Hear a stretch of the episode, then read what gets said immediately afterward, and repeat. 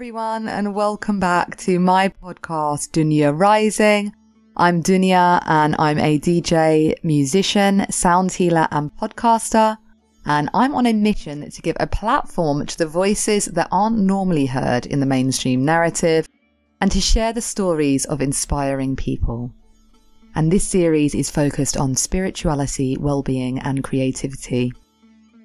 Today we hear from Veronica Dodds, a very remarkable woman who I met when she did an astrology reading, a reading of my birth chart shortly after my birthday this year. And my reading with Veronica was so insightful, and I was struck by how personal it was to my life, right down to specific details. And I've often been judged for being a Gemini, people viewing Geminis as the stereotypical two faced or flaky. But what I've learnt about astrology is that our sun sign is crucial. But there are so many aspects to our chart our rising, our moon, what house each sign is in. And in this episode, Veronica reminds us that our charts are as unique as our fingerprints. There are no two Geminis that are exactly the same. And just like energy and life is constantly in motion, so is our birth charts. We're not stuck, there's always change. In this episode, Veronica powerfully pieces together the links between mental health and astrology. She talks about mental health on an individual and collective level and how astrology can help us to find meaning and truth. Veronica makes a strong point. A lot of us are actually suffering with fatigue in this society, and maybe we would feel less burnt out and tired if we connected to our vitality, what brings us joy, and how might astrology help us to tune into our unique strengths and gifts? She shares how astrology can teach us how to understand ourselves, and through this understanding and acceptance of ourselves comes self love. And I am really excited that the end of this episode features a guided meditation led by Veronica with a theme of astrology with music produced by my friend and the incredible producer Starseed Soul. It is such a beautiful track. So you can listen to that at the end of this episode. And I'll also include links to Starseed Soul's music in the description. I have to include a trigger warning for this episode. There is a segment which references an extreme act of violence and severe cases of mental illness, which can be, of course, really distressing to listen to.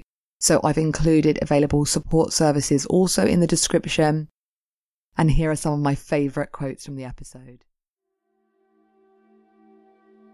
Astrology is ruled by the planet Uranus.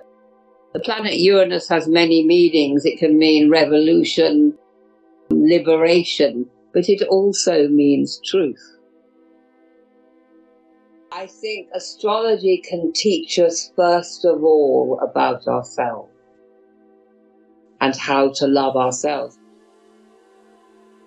Everything in the universe is in motion, and therefore one's birth chart has the potential to be constantly in motion. You aren't stuck. There's always change. There's always hope. Fast forward to the age of Aquarius. It's an age when the power is to the people much more. The power comes from within. We are our own authority rather than listening to the authority of governments and institutions.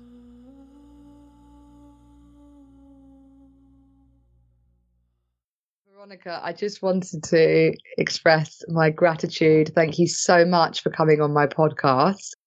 Obviously, when I first had my reading with you, I was really struck by how powerful it was. It was life changing in many ways. And I was struck by how personal it was and how much astrology can be so personal to what's actually manifesting in our lives. And so I'm just thrilled that you're on this podcast and that we get to hear some of your wisdom and learn more about your book. So thank you, Veronica. Well, thank you for coming for a reading, and it was a pleasure to read for you. You said to me about a lot of your intention being sharing the truth and how important that is. And I wondered that you said to me about the fact that you know, speaking the truth is really important to you, but also from an astrological perspective. Could you just share with listeners what you mean by that when you were talking about Uranus and why the truth speaking is actually in alignment with your chart? Well, from a very personal perspective, I have Sun in Leo, which is about individuality. So it's often from a personal perspective. Most of my life until I found astrology, everything I was told struck me as a lie. My parents' values, and the religion I was brought in, my education seemed totally like not truthful to me. And I expressed this both in my family and in my school and was met with shut up, be quiet. And inwardly, I, I felt like an alien. Then when somebody did my birth chart, and interpreted it for me. And she described my life and described me. And I thought, my God, this isn't a lie. This is the truth of who I feel I am. And astrology is ruled by the planet Uranus. The planet Uranus has many meanings. It can mean revolution, liberation, but it also means truth. And I have Mercury, which is how you communicate in a harmonious aspect to the planet Uranus, which says to me it's quite natural for me to communicate authentically or truthfully. And sometimes that's a problem for other people. yeah, who aren't ready to receive. With me, yeah, yeah. Some people aren't ready to receive the truth, but I thought, what a powerful way to start the podcast that actually it's so much embodies who you are to speak the truth from an astrological perspective and that your name actually means the truth. So, yeah. what an interesting way to start this podcast, in which I hope will be a platform for hearing your truth. What I wanted to start with is obviously we know that you're an astrologer. You're also a Reiki healer, a hypnotherapist, a speech and language therapist, I've just found out, and a trained actress. Acting is a really important part of your life. So I'd be interested to learn more about acting and your journey into becoming a healer and maybe the crossover between the two. Well, let me start off by going back to astrology. There's something in my chart which describes me as a wounded healer. So, someone who's come from a place of deep wounding, healed as much as one can in one's life, and through that, wanting to heal others. I can tell you what about my early childhood was deeply wounding. For me, it was, it was not average, my childhood, it was deeply wounding. I describe in my book the first line of my journey is just after I was born, I nearly died. My mother, who was a very, very good person, had an illness which in that period in history was called puerperal psychosis. I think now it might be more familiar to people as infanticide. So I was there with my twin brother. That's huge in my life that I'm a twin. And she wanted to kill us both. She walked between the cots to try and smother us both with a pillow. And my father came in and found her just before she did. I went into therapy many years later and, and described this to my therapist. And his opinion of how this might have affected me, he said, a child who experienced its mother as wanting it to die feels inside, I am so worthless, I'm not even worth keeping alive. 14 months later, my father, who was alive and I didn't experience as wanting to kill me, he actually saved me, died. So inside of myself was this feeling she tried to kill me. And he obviously agrees with me because he's disappeared. A pre-verbal child can't rationalize the parent has died. They just experience the parent of having gone. So I started off perhaps in life with this feeling of total worthlessness and being rejected. There was nothing good about me.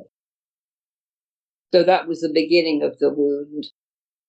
And fast forward to 1971, my brother, who I loved so much, I can't, there, there aren't words to describe how much I adored my twin brother, was diagnosed with schizophrenia. And my mother and I were told he will be locked up for the rest of his life. So for me, that was really his death. I'd lost him. So I won't tell any more wounds than that, but those are fairly major ones for me. I was just going to say thank you for, you know, being so honest about that. And I suppose, like, I wonder, in a sense, going through so much early trauma actually then lends to being such a powerful healer and having that deep sense of compassion for others because you've experienced that level of suffering. You know, that on that journey of, you know, extreme things happening to you.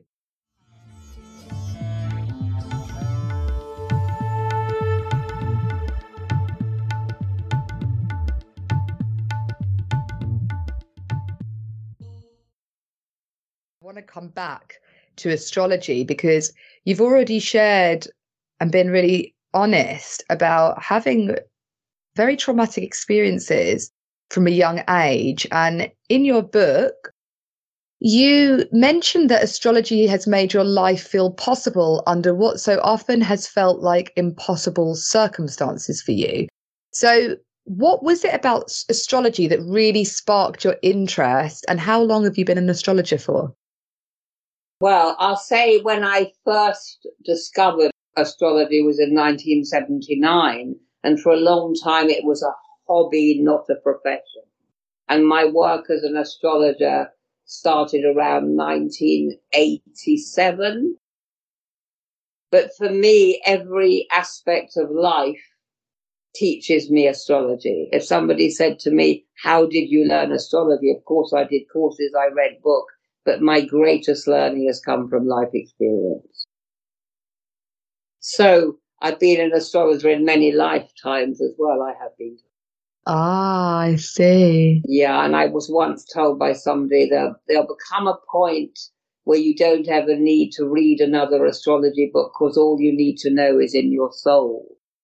And sometimes when I'm doing a reading, I'll say something to somebody, and, say, and after the reading, I think, oh my God, I never read that anywhere. It must have come from my soul.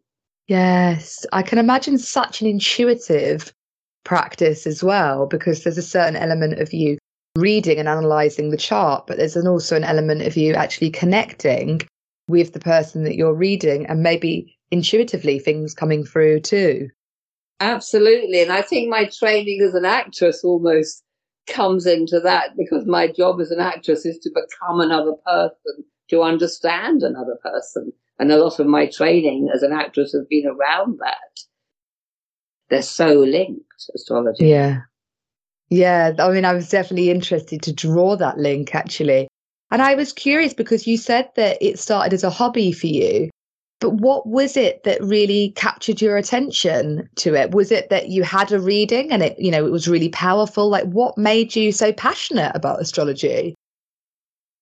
Because it made sense and nothing else made sense. Everything I read in the media didn't make sense. Everything I learned at school didn't make sense. And also because of the darker side of my life, because of the suffering in my life, it kind of made it more possible because I thought there's a purpose for this. There's more to our lives than life on earth. This is my karma. I've been given this for a reason somehow that made it more possible for me that there was a reason. And I am aware that in the, the Chinese language, that the word for crisis is also the word for opportunity. And so much of the crisis in my life, I've really worked hard at seeing the doors it's opened for me, the gifts it's given me, the opportunities it's given me. It's given me meaning in life it's made me more accepting of myself. And I think the more accepting I am of myself, the more accepting I am of others. It's helped me understand my relationships, both my strengths in relationship and my weaknesses in relationship. And it's also shown me the potential for change in one's mm. life because there's so much in my life around this is how it is and it will always be like that. I was told age 42 after I'd been sucked into the mental health system, you will spend the rest of your life on the back ward of a psychiatric hospital, which actually Terrifying. I personally think is a very dangerous thing to say to somebody. But my understanding of astrology made me see that that wasn't necessarily the case. And if we're t- talking in terms of frequency or energy, you know, we can express our chart from a low frequency. We can express it all from a point of fear. But if we learn to raise the frequency of our chart, and the highest way to express our chart is from a point of love, which is the highest frequency. And that's kind of the, what I aim for to raise the frequency, raise the vibration of my chart and move forward as a person that way. That's really interesting that you mentioned that because I suppose there are a lot of skeptics around astrology, people that think it's a bunch of woo woo, that we're putting people into boxes. So it's interesting that you say that you can express your chart from a low frequency or from a higher frequency.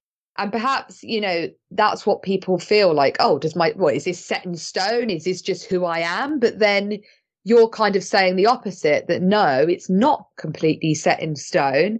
And you're using it as a tool rather than as a prescription, as this is who you are, this is the way it will always be. It seems like you're saying the opposite, actually.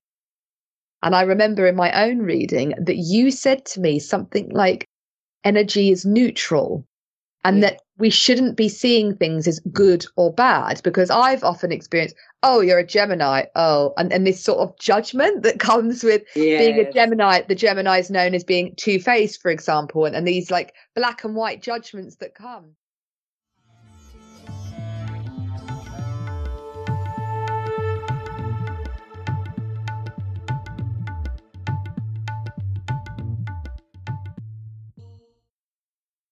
I really wanted to break down astrology for people that perhaps don't know too much about it, but are quite curious. In your book, you write your birth chart is a map of our solar system on the day, month, and year of your birth, as seen from the place of your birth on planet Earth at the time of your birth. So we've got 12 signs and 12 houses. Our sun is our center, our inner self but often people focus on the sun without looking at the rest of the chart. So when we're studying our own charts, where should we start? What's key to look at? Is there any key planets we should be looking at? I know there's things like transits. Is there any way that you can help us to understand the basics a little bit? Astrology is an interpretive art. So different astrologers would say to you to look at a different part of the chart to start with, I was trained to look at the element balance first. How many planets in earth, how many planets in air, how many planets in fire, how many planets in water. That was my training. But I found my own way of doing it now. I look at the sun first. I spend a lot of time looking at the sun and looking at the moon the sun and the moon we can both see out of the window. All of us can see out of the window. They are closest to the earth and therefore the most powerful. We are on the earth, but what's closest to the earth is, is the most powerful in my opinion. Because what's outside of us is reflected inside of us. My interpretation of the sun would be that it's the part of us that isn't affected by our, our conditioning or our programming. It's our true self, our wholeness. But we're born into families, belief systems, cultures, periods of history which alter this. The sun is our vitality, our energy, it's our identity. But my belief is very few people actually connect to the truth of their sun. And when I said it was our vitality, what's one of the most common things in our society? In my experience, it's fatigue. Mm. If we were connected to our vitality, perhaps we'd be a much more energetic society. So first of all, look at the sign the sun is in. You have sun in Gemini. Mm-hmm. So somebody, I have sun in Leo. When you've looked at the sign, look at the element of that sign. So with sun in Gemini, the element is air. So your essence is about air, communication, thinking. Air is the thinking self, the communicating self. It's the learning self. And I think something we're not taught about communication is that one of the most important parts of communication, I believe, is communication with oneself. How can one communicate with another before one can communicate with oneself? And another important aspect of communication, which I was never taught about, is listening. Mm. There's so much about talking. But what about listening? That's a very important part of communication. Particularly in British society, which is often nicknamed the stiff upper lip society, one is told what it is acceptable to communicate. It isn't often, in my generation, particularly acceptable to communicate the truth of what you're feeling. You Mm. talk about external things. Uh, the moon is more about what you feel. And I think that creates a lack of balance in our society. It's much more about external things rather than internal things. And again, I think it would be a, a healthier society if it was a more balanced society. I think where there's balance, there's harmony. Where there's harmony, there's health. It's so interesting how you can think about balance being reflected in the chart and how actually you mentioned it's really important to think about the different elements.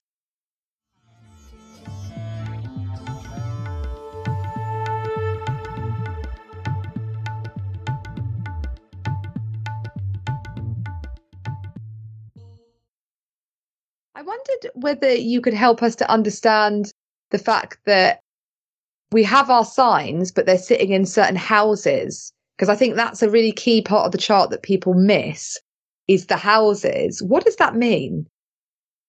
Well, the houses are the same number as the signs, they're 12. And you're absolutely right. I would say to someone, if we go back to the sun, I would say that the house position of the sun is as important or almost as important as the sign. That's my experience. The houses are different areas of life. For example, the seventh house is the relationship house. The sixth house is the house of work. So if you had your sun in the sixth house, for example, you might be someone who identifies or finds your identity, through your work. If you had your sun in the tenth, which I do, one interpretation of that, you find your identity through your career. And I think career is very different to work. The third house is ruled by Mercury, so maybe that will interest some in Gemini. The third house is about communication. It also shows short journeys. It shows our siblings. I have Chiron, the wound, in my third house. My brother was diagnosed with schizophrenia. There's my wound in the correct house in the chart, in my opinion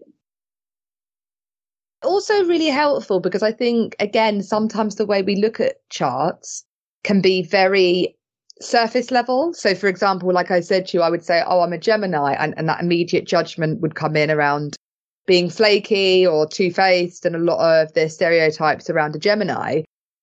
And what this is reminding us is that actually there's so much more to our charts.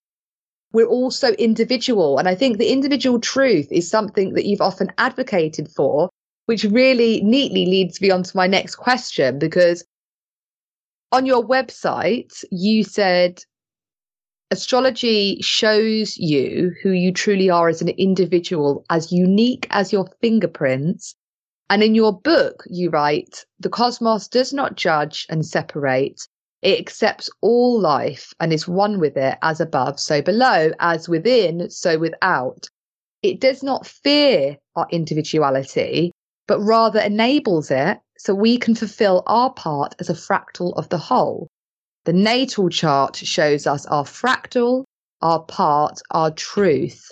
When we understand the seed we are in the garden of eternity, we can then grow, flourish, and fulfill our part at the highest and purest level. And you've also said that our culture is both blind and deaf to the truth of the individual and our connection with nature. And when you did my birth chart for me, you told me that the only real security is within, which really struck me. Really beautiful passage from your book and a real poignant message about our individual truth, which really strikes me from a cultural level being half Moroccan and seeing a lot of suppression in Arab cultures around individuality. So this individual truth really strikes a nerve for me. It really hits me deeply. Can you expand on how astrology really helps us to connect with our individual truth?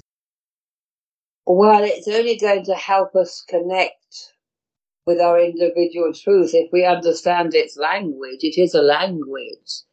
So if it's used, I would say if it's used well, we talk about Gemini and the myths around Gemini. I don't think myth was the word you used, but there are stereotypes around astrological signs.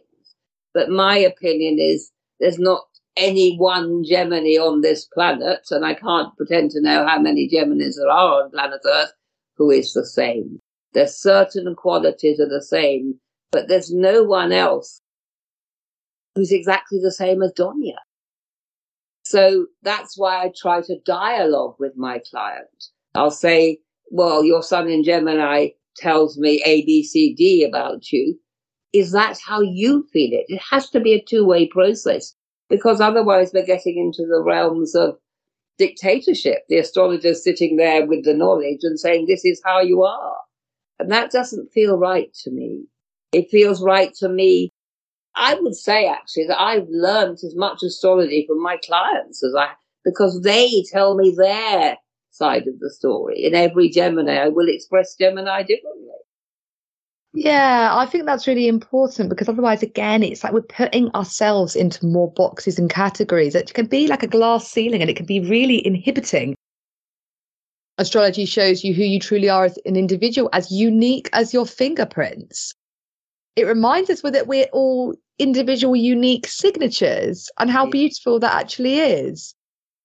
It took me a long time to realize that because I was brought up, this is how you should be so I kind of became a bit like a robot and I mm-hmm. suffered from depression. No wonder I did because I, I pressed down who I was.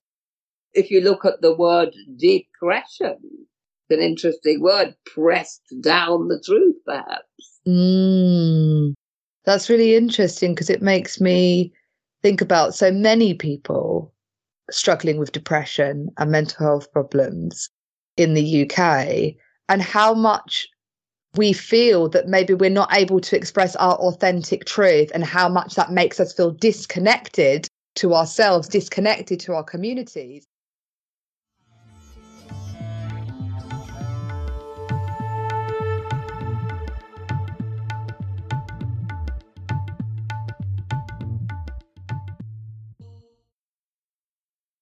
Very interested in bridging the worlds of mental health and astrology because you've stressed that we're not just our minds, we're our body, mind, emotion, and spirit.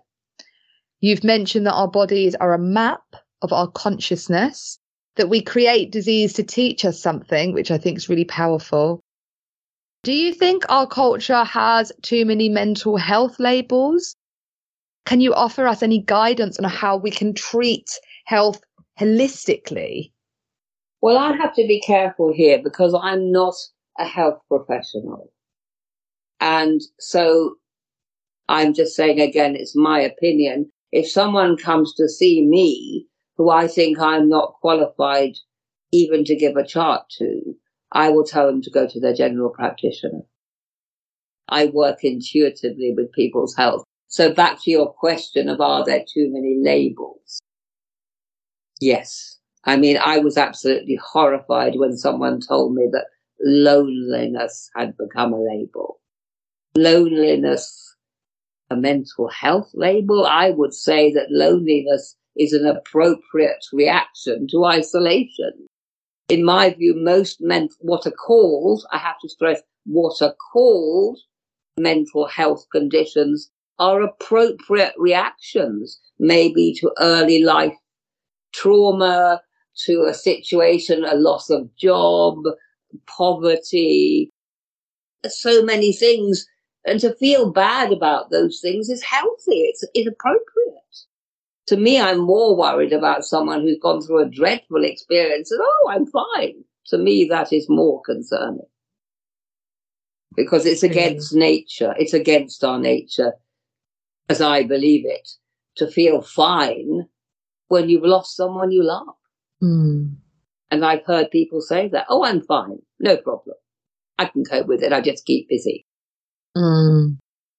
Do you understand what I'm trying yeah, I do. And it, and it kind of makes me feel sad that we live in a culture where it's normalized that there's high rates of suicide and that's just something that we seem to accept no acknowledgement of how have we created a society in which it's normal for people to want to end their lives but instead put all the kind of blame and responsibility on the individual rather than actually looking deeper into the root causes and saying there are many people that are feeling disconnected. There are many people that don't feel that they have a good support system or a sense of community. With social animals you know we need our people so I really resonate when you say that a lot of these labels are actually appropriate reactions to trauma and to disconnection. I think that's a really, really important message because, of course, we should have accountability about our choices and, and the way that we create our lives.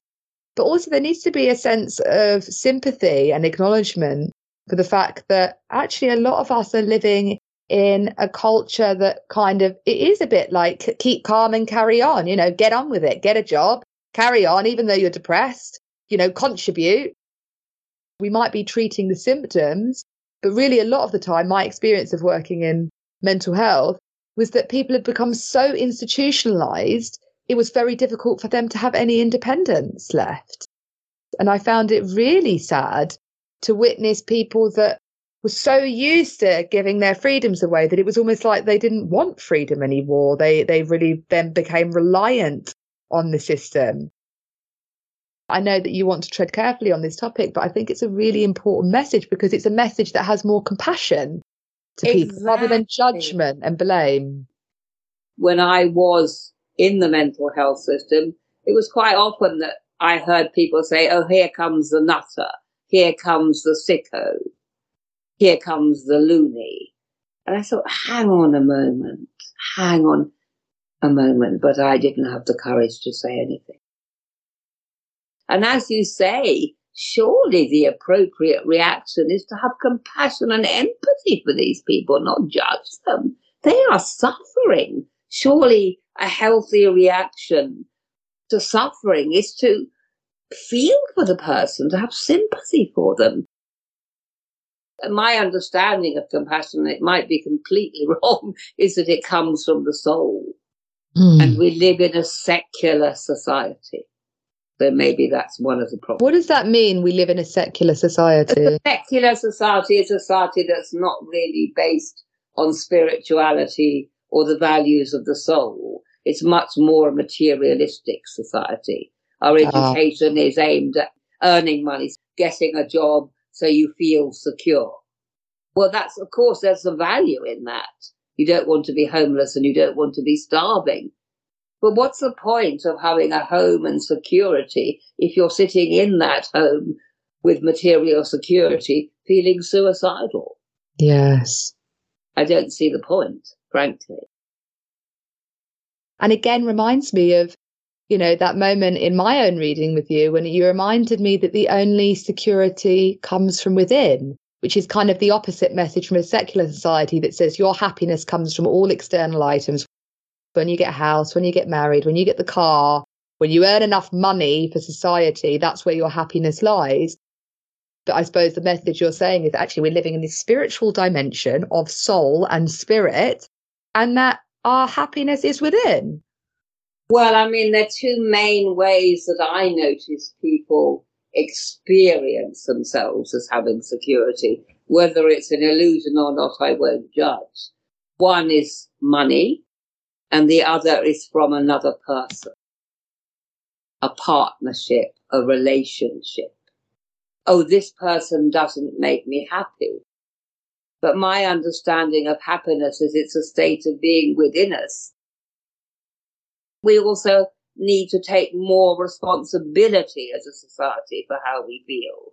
We mm. need to take responsibility that perhaps it's our feeling nature and the way we react to certain things that make us feel unhappy. I'm really, really glad again that you've stressed that message. I definitely feel personally that I've often carried that kind of illusory storyline of I will be happy when I'm in a relationship. I will be happy when I have X amount of money and then I can finally be happy. And I know a lot of people are struggling with this kind of like narrative that our happiness lies somewhere in the future and we're not quite there, but at one point everything will fall into place and then we'll be happy. Yeah. Often other people are reflecting something that's already within me, which really helps me to come back to my personal power that I'm not at the whim of others. I can take accountability, like you're saying.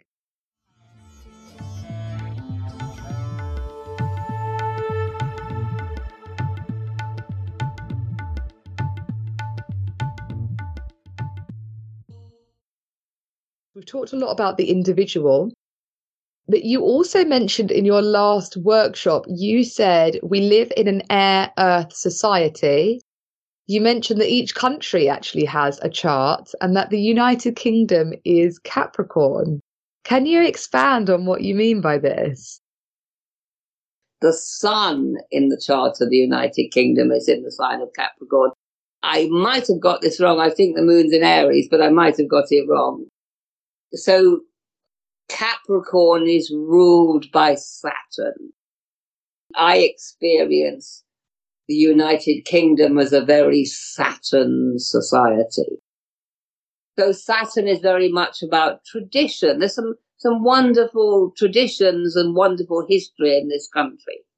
So that's a positive side for me about the Saturn. There's wonderful traditions of theatre and the arts in this country. But it's a very hierarchical society. Capricorn rules hierarchies. The class system is something that absolutely horrifies me because it separates people. We're judged by our class. What our class is, is nothing to do with who we are or what our values are, in my experience. If we have values that are attributed to our class, we've been programmed to have them rather than there are authentic values. I do feel that many people would probably relate to that, that the UK is very hierarchical. And we experience a lot of, not just in our class, in our race, in sexuality, a lot of different hierarchies as to what our worth is. When we know, again, on bringing it back to spirit, we're not our class, we're not our sexuality, we're not our age, we're something so much more powerful than that. Exactly. I also wanted to bring you back to the fact that you said that we live in an air earth society. Can you explain what you mean by that? My experience of the society, because I was born at the middle of the 20th century, things are very different now. I'm 73 years old. But my experience of the society is the education system is based on air. It's based on facts, the knowledge of facts, remembering those facts and regurgitating them in an exam has a profound effect on your life in many ways. From the earth perspective, what is earth material stuff? So we live on a society that our education system being very air based teaches you and wants you to get certain qualifications so you can buy the earth stuff with money, have a good house, have a good job. Whereas if people not who have their sun sign in fire or water, who have an emphasis on fire and water, and much more people who have a relationship with the invisible, mediums, psychics, astrologers. I have a very strong relationship with the invisible, which was, has been pathologized. You know, the right brain self, the imagination, intuition, creation. I don't think that it might be a bit more valued in our society. Now, I call that the fire water side of stuff. For me, being a highly sensitive person, that I'm too sensitive. I'm being way too sensitive when actually I would say I'm really in tune with my own emotions and the emotions of others, which is a gift. But I was told I'm too sensitive for society. So I think it's really important message that you're saying because rather than diminishing people with these qualities, we're saying actually no, they serve a purpose. It's part of the whole. For me, one of the major problems on in this world is the lack of sensitivity to other people. Mm. So to me, to be to have to be sensitive, I would I would give an Oscar for sensitivity. Yes, an Oscar to know. someone who is sensitive to the feelings of others, and I think part of that is we live in a society where people apologize for crying. It's part of nature to cry. Why do we have tear ducts in our bodies? The body has mm. great wisdom. And I think people are also told they're too powerful. Just because you're sensitive doesn't mean you can't be powerful. You can have the combination of the two. Ah, uh, yes. This actually reminds me of a conversation I was having with a friend. The idea that if you're in your vulnerability, that you're not stepping into your power. Being vulnerable is also stepping into your power as well. I totally agree with you. I think one of the greatest powers we have because through that we can have feeling for others and enable others to heal. That sensitivity and vulnerability is a powerful healing force.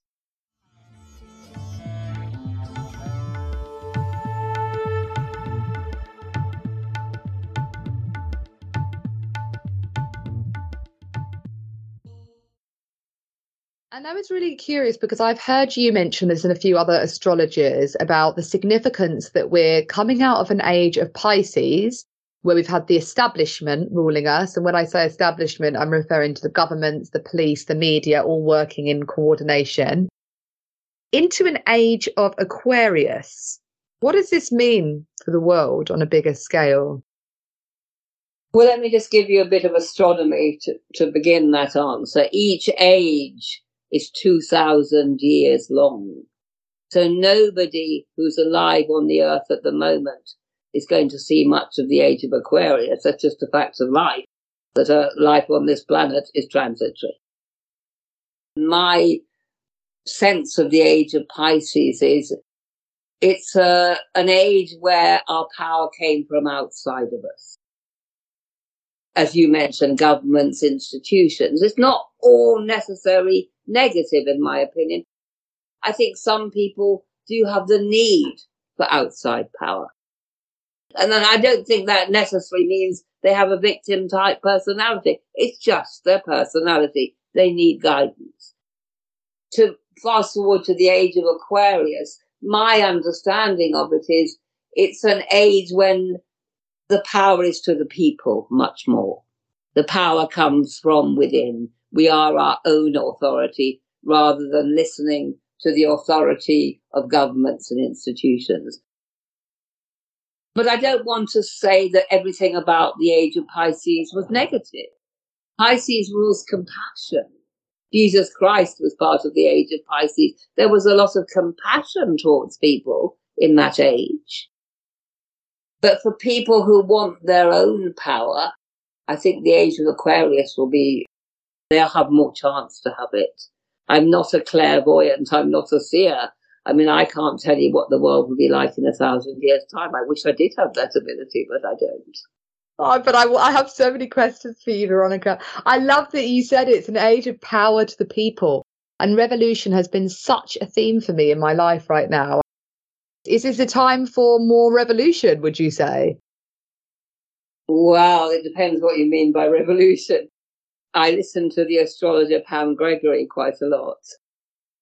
She talks about the shadow side of the age of Aquarius, which can be the use of technology dehumanizing us. So let's not just look at the positive, let's get a balance of the positive and the negative.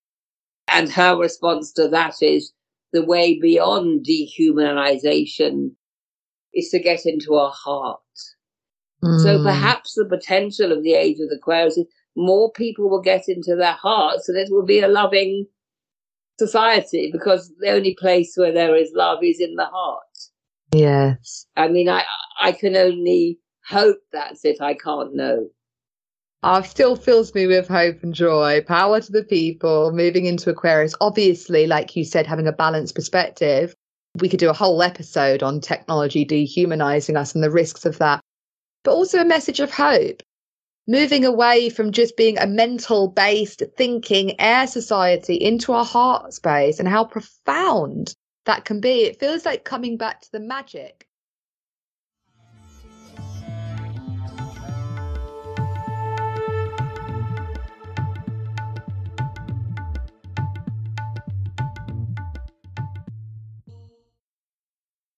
my last question to you, which is probably the most important. You say that we do not need to search for love, but rather connect with the truth, the truth that we are love.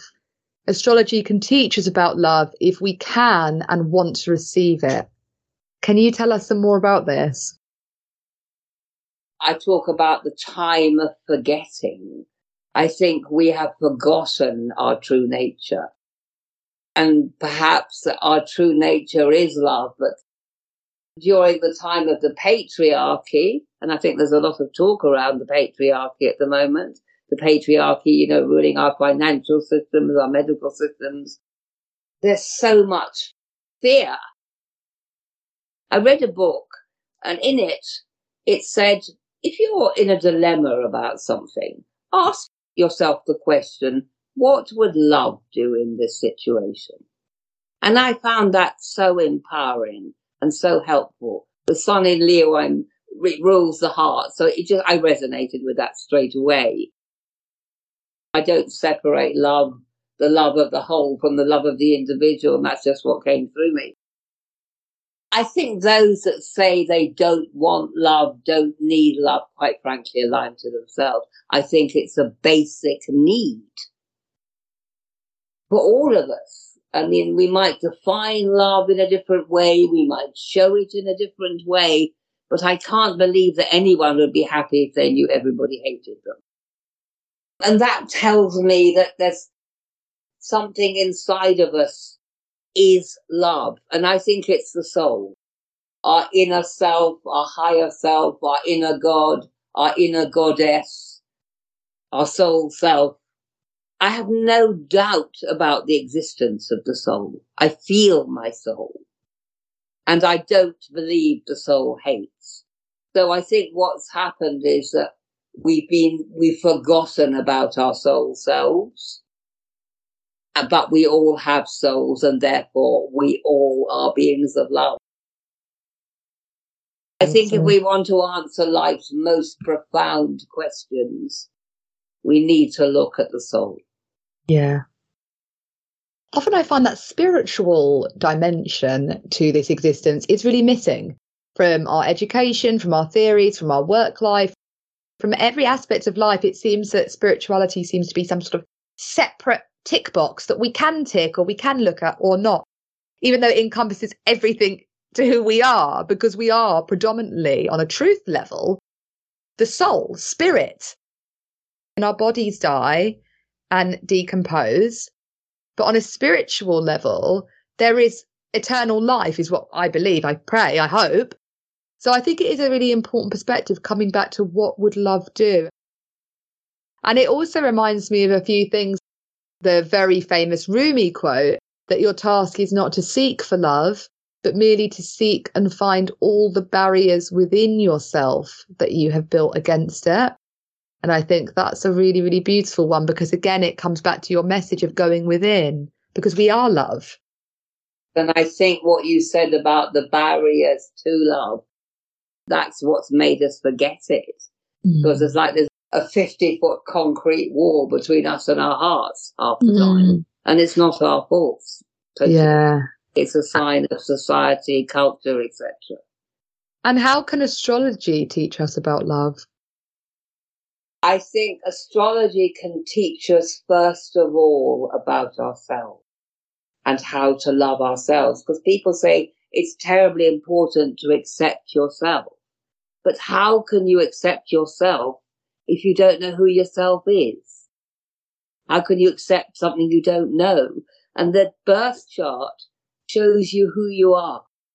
So that's why I'm saying it's so important to look at your chart and not judge who you are, accept it.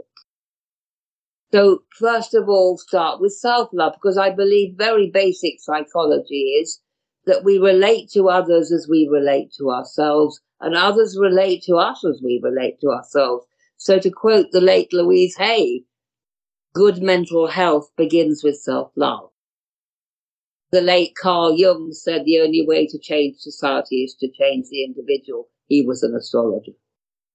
I didn't know he was an astrologer. But he had to keep it quiet for obvious reasons. Yeah, but he was. Wow. It's really powerful. Again, coming back to self love and how astrology can really help us to accept ourselves for who we are, the unique, beautiful signatures that we've all got these wonderful gifts. We all have our strengths, we all have our weaknesses, but there is something unique to us. Again, perhaps my feeling that we, we all come with that purpose. I think it's really beautiful that you're bridging the gap between astrology, mental health, and what would love to. I just really want to thank you so much. I really think you're a very remarkable woman, Veronica, and I'm so glad I got to have this opportunity to speak with you. It was an honour to be asked. Thank you, Dunya. What an amazing woman and healer Veronica is. I really hope you enjoyed that episode.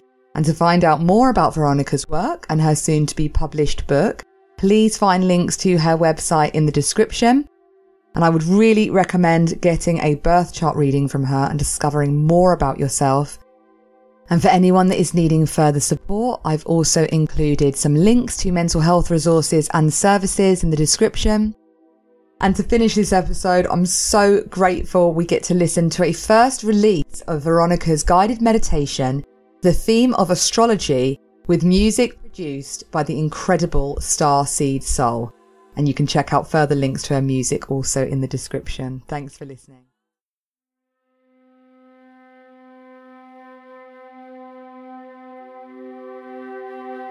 Just make yourself comfortable wherever you are and take a deep breath. Don't force your breath, for your breath is yours and yours alone. Just breathe in in your own way, deeply and gently. May my feet, which are ruled by the sign of Pisces, be filled with love to give them healing. May I feel the love of Mother Earth rising through the soles of my feet. May my calves and ankles, which are ruled by Aquarius, be healed by my truth, which is love. May I feel them healed by planet Uranus, bringing me clarity and freedom within. May my knees, which are ruled by Capricorn, help me ascend the mountain of my life, so that I can spread the wisdom of Saturn the earth the wisdom that is love, peace, respect, and integrity for all that lives.